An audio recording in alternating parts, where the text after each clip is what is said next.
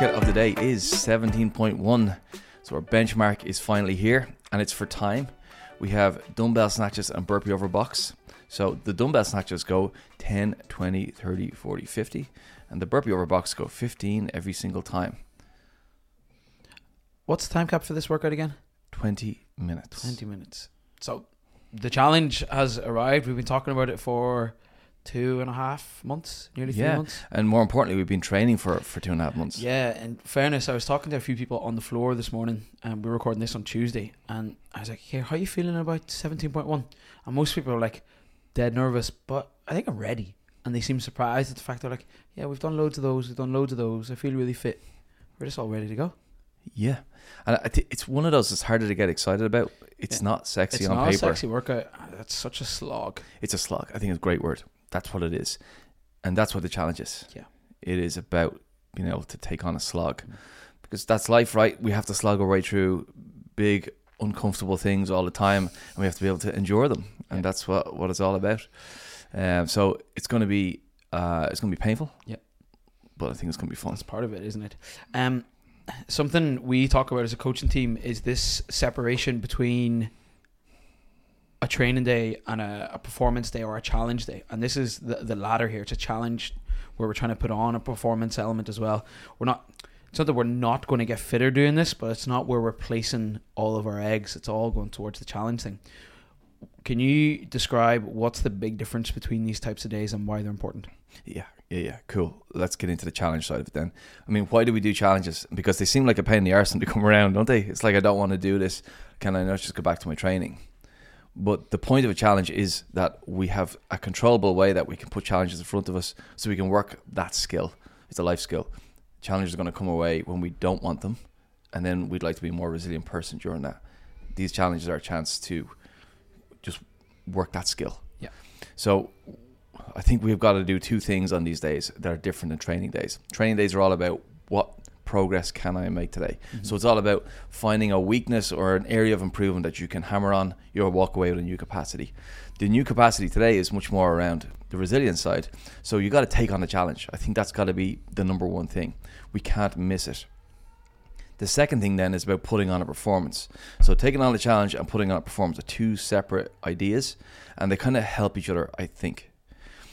How the challenge element helps us is that we have a workout with a backstory. It's defined. It's an open workout. Something like a quarter million people would have done that year.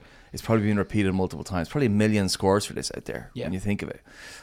And it's when we have a backstory like that, we we clearly know what it is. So then we know what we're getting into. So then we can get into it and say, I don't want to miss the challenge. And the challenge is, can I endure? Mm. So things are going to get uncomfortable. Heart rate, body temperature, uh, muscle soreness, all the mental doubts, all of those things are the discomfort we're looking for. And if we miss that, we miss the challenge. So we actually got to lean into those things and see how well can I cope in those scenarios. And by nature, you're not going to cope perfectly. That's the whole point. Yeah. You're going to run into adversity. You're going to slow down too much. You're going to go out too quick. You're going to do all those things. And then it's like, what can I do about it in the moment? And that's what the challenge is about. So go in looking for the challenge and embrace it as it comes. Yeah, I love that. That that sentence you used there. What can I do about it? I think that's so important because we sometimes talk about these things and anticipate these things, and then we go, "Oh, we trained really well for it, therefore I'll be fine." But like you said, it's still always doesn't matter how fit you are. It still always gets you at some point.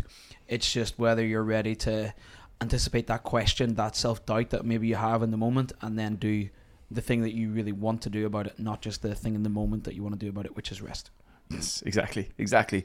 So I think whenever there's a challenge in front of us, what can come with it is some undesirable things like like too much anxiety Yeah. or too much pressure on yourself Yeah. on an outcome.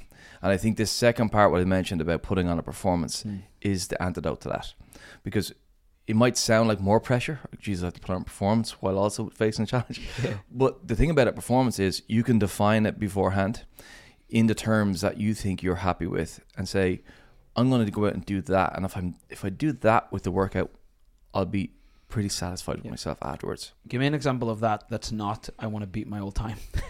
Well, I think, look, I think can I beat my old time is the simplest one to understand, and for some people, that's exactly what it will be. Yeah. And go and beat it, Mm. like go and do it. But I think the best way to do that is some sort of a process performance. So if you focus on how I perform the workout, it's the is a better way to approach it because the outcome will probably take care of itself then. Yeah.